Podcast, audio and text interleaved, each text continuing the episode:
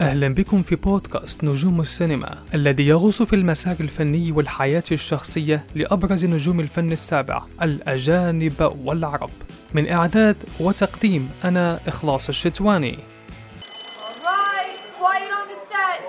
Camera speed. Sound production, take one. Action! مرحبا بكم أعزائي المستمعين المحبين للسينما في حلقة أخرى من بودكاست نجوم السينما. وضيفنا اليوم أنا الوحيد اللي من حقي أتكلم. أنا اللي اتسرقت مني كليتي عدم المؤاخذة حضرة القاضي. ان دول سرقوا لحمي. والله العظيم سرقوا لحمي. نور الشريف. ولد باسم محمد جابر عبد الله في حي الخليفة في القاهرة بمصر في الثمانية والعشرين من أبريل 1946 توفي والده بعمر السادسة والعشرين سنة ليصبح نور الشريف يتيم الأب وهو لم يكمل سنته الأولى بعد. تزوجت والدته وسافرت مع زوجها إلى السعودية وتولى أعمامه تربيته هو وشقيقته الوحيدة عواطف. انتقلوا لحي السيدة زينب التي ترعرع فيه نور الشريف ويحكي أن في ذلك الحي كانت دور العرض في كل زاوية سينما إيزيز في مواجهة البيت وظهر سينما الهلال الصيفي في شارع البيت وسينما الأهلي والشرق ووهبي يذهب إليهم مشيا هذا ما جعله مولعا بالسينما ويذهب مرتين في الأسبوع لوحده منذ أن بلغ السابعة من عمره. وانبهر بسحر الشاشة الكبرى. وأتمنى أن يصبح ممثلا مثل مثله الأعلى عبد المنعم إبراهيم الذي كان يقلده في كل أدواره. بدأ التمثيل في المدرسة حيث انضم إلى نادي المسرح المدرسي. وكان يهوى كرة القدم كذلك فلعب في فريق الأشبال لنادي الزمالك. ثم التحق بكلية التجارة إلا أن شغفه بالتمثيل كان سببا وراء تركها وانضمامه للمعهد العالي للفنون المسرحية. تخرج سنة 1967 وحاز على دبلوم الفنون المسرحية من المعهد العالي بتقدير ممتاز. وتعرف خلال دراسته في المعهد العالي على الفنان سعد أردش الذي كان له فضل على نور في دخوله الفن حيث رشحه للعمل معه في دور صغير في مسرحية الشوارع الخلفية. البدايات.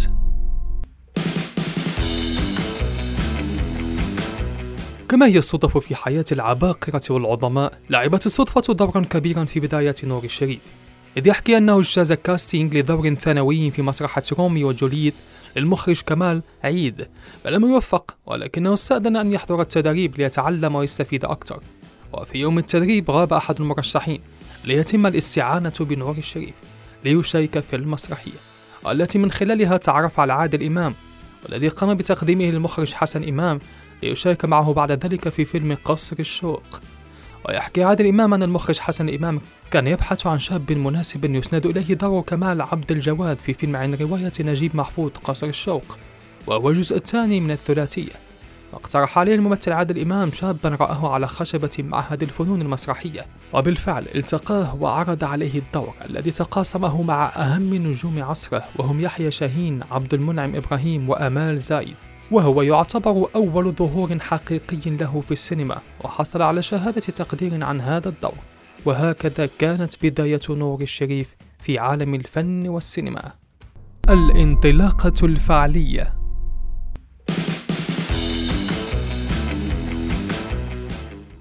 تزامنت انطلاقة نور الشريف مع أزمة الوجوه الجديدة التي كانت تعاني منها السينما المصرية بعد نكسة 67 ليلعب أدوارا قوية ويملأ ذلك الفراغ. وعلى عكس كثير من أبناء جيلة لم تتأخر أدوار البطولة طويلا عن نور الشريف فبعد بداية ظهوره أواخر الستينات ولعب أدوارا ثانوية وتكميلية في كل من بنت من البنات عام 1968 وبئر الحرمان سنة 69 عن رواية إحسان عبد القدوس وقد لعب بجانب سعاد حسني ومحمود المليجي. ثم فيلم زوجة بلا رجل عام 69 ثم سنة 1970 سيؤدي دور البطولة في فيلم السراب لأنوار الشناوي عن رواية نجيب محفوظ. وشاركه البطولة كل من رشدي أباظة وتحيات كاريوكا. تابع النجم الصاعد نجاحه في السبعينات التي شهدت تألقا ملحوظا فقد ظهر في أفلام حفرت في ذاكرة المشاهد العربي. وكان أهمها أشياء لا تشترى. عام 70 وزوجتي والكلب عام 71 والبيوت أسرار سنة 71 كذلك. ثم في سنة 1972 مثل في فيلم زواج بالإكراه إلى جانب سهي رمزي ورفيق سبيعي ثم كذلك فيلم الخوف وفيلم كذلك دائرة الانتقام. والعاشقات سنة 1976 وفيلمي مارد الجبل والشياطين سنة 77 والاعتراف الأخير وابتسامة واحدة لا تكفي عام 78 كما قدم أدوارا في مسلسل القاهرة والناس ثم مارد الجبل.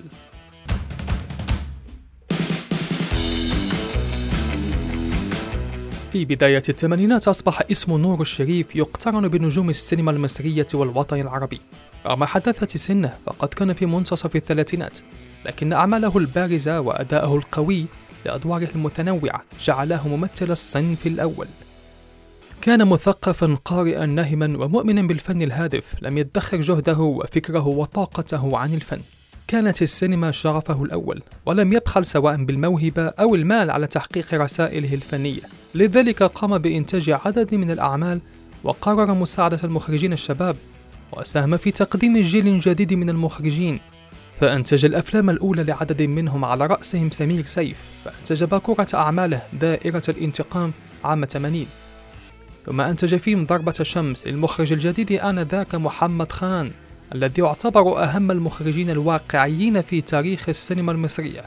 ويعد ذاك الفيلم حاليا وثيقة سينمائية عن بعض معالم القاهرة التي طالها التغيير ومنها ميدان التحرير. كما أنتج سنة 88 فيلم زمن حاتم زهران للمخرج الجديد آنذاك محمد النجار. وكان الفيلم انحيازا فنيا وإدانة لعصر الانفتاح الاقتصادي وما يشبه العزاء للمصريين من ضحايا الحروب مع إسرائيل.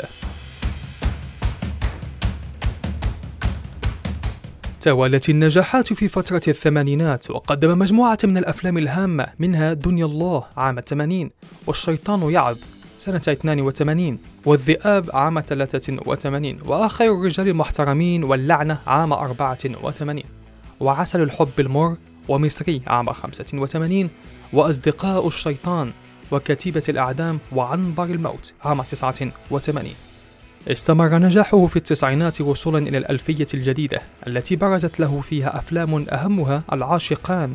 سنة 2001 ثم عمارة يعقوبيان ودم الغزال عام 2005 وكان بأدواره المتنوعة قريبا للجمهور ما ساعده في استمرار تألقه وخصوصا في الدراما الاجتماعية والتلفزيون. التي يعيش فيها المشاهد تجربة قوية في الاندماج مع الشخصيات في فترات العرض التي تطول في المسلسلات ومن خلالها تتطور الأحداث ببطء وتتشبك العلاقات ما يجعل المشاهد أكثر قربا من الممثل والشخصية التي يؤديها. وقد لعب نور الشريف أدوارا متنوعة في مسلسلات عديدة تميزت غالبيتها ببساطة أدائه وقربه للمجتمع المصري البسيط. من أبرزها لن أعيش في جلباب أبي عام 95 والعطار والسبع بنات والمسلسل الشهير الحرافيش المأخوذ عن رواية لنجيب محفوظ ويحكي سيرة البطل الشعبي عاشور الناجي رمز المبادئ والقيم والعدل والرحمة وإنصاف البسطاء. ثم قدم في بداية الألفية المسلسل الشهير الذي ذاع صيته في الوطن العربي عائلة الحج متولي. ثم مسلسل الدالي بأجزائه الثلاثة وحضرة المتهم أبي وخلف الله عام 2013 كما ساهم نور الشريف في صناعة المسلسلات التاريخية الإسلامية التي تركت أثرا كبيرا في ذاكرة المشاهد العربي ولعب أدوارا خالدة بتقمصه القوي وأدائه المتميز باللغة العربية الفصحى. وكانت البداية سنة 85 مع تجسيد شخصية العالم المسلم ابن خلدون مؤسس علم الاجتماع ثم تلتها أبرز تلك الأعمال في مسلسل عمر بن عبد العزيز سنة 1994 الذي شكل العلامة الفارقة في الأعمال الفنية الإسلامية ثم هارون الرشيد عام 97 الذي صور ببراعة أيام الحكم الإسلامي في عهد الدولة العباسية ومجدها التاريخي. تريد أن توقع بيني وبين أمير المؤمنين هو يعلم أني أزهد الناس في الخلافة. وأني أول من بايعته طائعا لا خائفا ولا مكرها ولا منافقا ولا طامعا مثلك. الترشيحات والجوائز. حصل نور الشريف على العديد من الجوائز والترشيحات كانت أولها سنة 67 وهي شهادة تقدير عن دوره في فيلم قصر الشوق. ثم فاز بجائزة أفضل ممثل في مهرجان القاهرة السينمائي الشهير في دورته الثانية عام 77 ثم في نسخته الثامنة عشر سنة 94 عن دوره في فيلم ليلة ساخنة. وفاز بجائزة أفضل ممثل عن دوره في فيلم توقيت القاهرة بمهرجان وهران الجزائري للفيلم العربي. كما حصل على جائزة التمثيل الذهبية من مهرجان نيودلهي عن فيلم سواق الأتوبيس. حصل فيلمه دم الغزال على ستة جوائز مقدمة من المهرجان القومي للسينما وحاز على جائزة أفضل ممثل عن دوره في فيلم بتوقيت القاهرة بالمهرجان مالمو للسينما العربية في السويد في دورته الخامسة عشر. كما تم تكريمه في عدد من المهرجانات ومنها مهرجان نانت بفرنسا عام 99 ومهرجان الإسكندرية 2014 واستلم جائزة القدس للثقافة والإبداع تقديرا لإبداعاته الثقافية والعربية والشخصية المتميزة في السينما العربية. مواقفه أنشطته وآراؤه. لم يكن نور الشريف مجرد ممثل يؤدي ما يعرض عليه من أدوار بل كان لديه وعي سياسي وانحياز إلى قضايا وطنية وعربية وهو ما تجسد من خلال اختياراته للأدوار. صرح بعد الثورة الخامس والعشرين من يناير أن نظام مبارك قد أخطأ وأنه قد تمت سرقة الثورة لأن الشباب لم يتحدوا وأنه عمل جاهدا في حدود اتصالاته لتوحيد الشباب لأجل تقدم مسيرة الثورة. مثل وأنتج أفلاما خلفت ضجة ومنعت من العرض. أبرزها فيلم ناجي العلي. الذي لعب فيه دور البطولة وأنتجه بماله الخاص. ويتناول الفيلم ملامح من حياة الرسام الكاريكاتير الفلسطيني الثائر ناجي العلي واقعة اغتياله. ليعيد القضية الفلسطينية للنقاش في مصر. وعرض الفيلم لمدة أسبوعين فقط في دور السينما عام 92 وتم سحبه عقب الهجوم الشديد من الصحافة. وظل الفيلم ممنوعا من العرض حتى تم عرضه في التلفزيون المصري سنة 2014 ويحكي نور الشريف على أنه تم اتهامه بتقاضي 3 ملايين دولار من منظمة التحرير الفلسطينية لإنتاج الفيلم وأن الرئيس الفلسطيني ياسر عرفات نفسه تدخل لدى حسني مبارك لمنع عرض الفيلم. وبعض الأقلام انتقدتني إن أنا خاين وغير وطني وإن أنا قابض من منظمة التحرير الفلسطينية 3 مليون دولار عشان أعمل الفيلم ده. ياسر عرفات جه مصر قابل الرئيس مبارك يمنع عرض فيلم ناجي العلي في افتتاح مهرجان القاهرة. وصرحت زوجته بوسي أنه حتى قبل رحيله كان لا يزال يحمل بداخله جرح الهجوم القاسي الذي تعرض له وأن اتهامه بالخيانة للوطن كانت التجربة الأكثر قسوة في حياته. في بدايات مسيرته سنة 75 قبل أن يلعب الدور البطولة في الفيلم المثير للجدل الكرنك عن رواية لنجيب محفوظ. وقدم الفيلم عمليات التعذيب الممنهج لسجناء الرأي في عهد جمال عبد الناصر. فقوبل بالهجوم عليه بحجة أن الفيلم يشوه صورة الزعيم جمال عبد الناصر. ومجددا وبعد بضع سنوات فقط وجد نور الشريف نفسه وسط عاصفة من الانتقادات. لكن هذه المرة من السياسيين المقربين من النظام. فمع رواية أخرى لنجيب محفوظ أهل القمة التي حولها المخرج علي بدر خان إلى فيلم سنة 1981 الذي كان بمثابة شهادة عن فترة الانفتاح الاقتصادي في النصف الثاني من السبعينات وناقش الطرق الغير المشروعة للثراء. وبحسب جريدة الأهرام فقد تواصل نور الشريف مع الرئيس أنور السادات بعد رفض لجنة الرقابة عرض الفيلم ووافق السادات على عرضه بعد مشاهدته. وعام 2008 نور الشريف في فيلم ليلة البيبي دول دور سجين في سجن أبو غريب بعد تصويره لأحد المجازر التي ارتكبتها القوات الأمريكية بحق المواطنين العراقيين. وأثار الفيلم ضجة كبيرة حيث تطرق لعلاقة العرب مع الغرب عقب أحداث سبتمبر كما منع من دخول المسابقة الرسمية في مهرجان كان بسبب انتقاده الحاد للسياسات الأمريكية. حياته الشخصية. عرف نور الشريف بقوة شخصيته وصراحته وكان في شبابه جذابة. في أوج شهرته ارتبط بعلاقات وطيدة مع العديد من السياسيين والرؤساء وعلى رأسهم الراحل ياسر عرفات. التقى نور الشريف بزوجته بوسي لأول مرة في كاستنج مسلسل القاهرة والناس وتقدم لخطبتها وتزوجا سنة 72 واستمر زواجهما لمدة 26 سنة وأنجب بنتان هما سارة ومي. ولكن انفصل عام 2006 بسبب خلاف لم يعلن عنه نهائيا لكن بقيت العلاقة وطيدة بينهما وظل الفراق بينهما لمدة 8 سنوات ثم عاد مرة أخرى سنة 2015 تزامنا مع خطوبة ابنتهما سارة وإصابته بمرض سرطان الرئة لتقف بجانبه زوجته ولازمته في رحلته العلاجية إلى أن توفي في 11 أغسطس عام 2015 عن عمر ناهز 69 عاما بعد صراع مع المرض وشيع جثمانه بالقاهرة بحضور أكبر أعلام شارع الفن المصري وتسلمت عائلته برقيات التعازي من ملوك ورؤساء عرب وهكذا انطفأت شمعة هذا الفنان الثائر الذي ألهب السينما على مدار أربعين سنة. رحمه الله. أبرز أفلامه وثلاث ترشيحات. مثل نور الشريف في أكثر من 180 فيلما وقدم خلال مسيرته العديد من الأفلام والمسلسلات التي تنوعت فيها شخصياته وأدواره.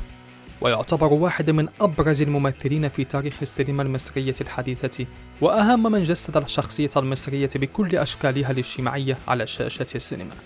وقد تم اختيار سبعة أفلام للفنان نور الشريف في قائمة أفضل 100 فيلم في قائمة أفضل 100 فيلم في ذاكرة السينما المصرية. وحسب استفتاء النقاد عام 96 وهذه لائحة عشرة أفضل أفلام لنور الشريف أقترح منها ثلاثة لمشاهدتها قبل الحلقة القادمة. الطاووس إخراج كمال الشيخ سنة 82 رقم 9 بتوقيت القاهرة إخراج أمير رمسيس سنة 2014 وكان هذا آخر ظهور له في السينما قبل وفاته. حدوثة مصرية إخراج يوسف شاهين سنة 82 العار إخراج علي عبد الخالق 82 أهل القمة إخراج علي بدر خان 81 زوجتي والكلب إخراج سعيد مرزوق سنة 71 الصعاليك إخراج داوود عبد السيد سنة 84 وهنا أقترح عليكم ثلاثة أفلام اختلفت فيها أدواره وتمثل ثلاثة عقود من مسيرته الحافلة بالإبداع. في الرتبة الثالثة دم الغزال سنة 2005 من إخراج محمد ياسين. في الرتبة الثانية الكرنك إخراج علي بدر خان 1975 وهي عن رواية للكاتب العالمي صاحب جائزة نوبل نجيب محفوظ. والرتبة الأولى وهو فيلم سواق الأوتوبيس لإخراج عاطف طيب سنة 82 ويعتبر هذا الفيلم من أبرز الأفلام التي أداها نور الشريف ويصنف في الرتبة الثامنة في أفضل 100 فيلم في السينما المصرية Okay, that's a wrap.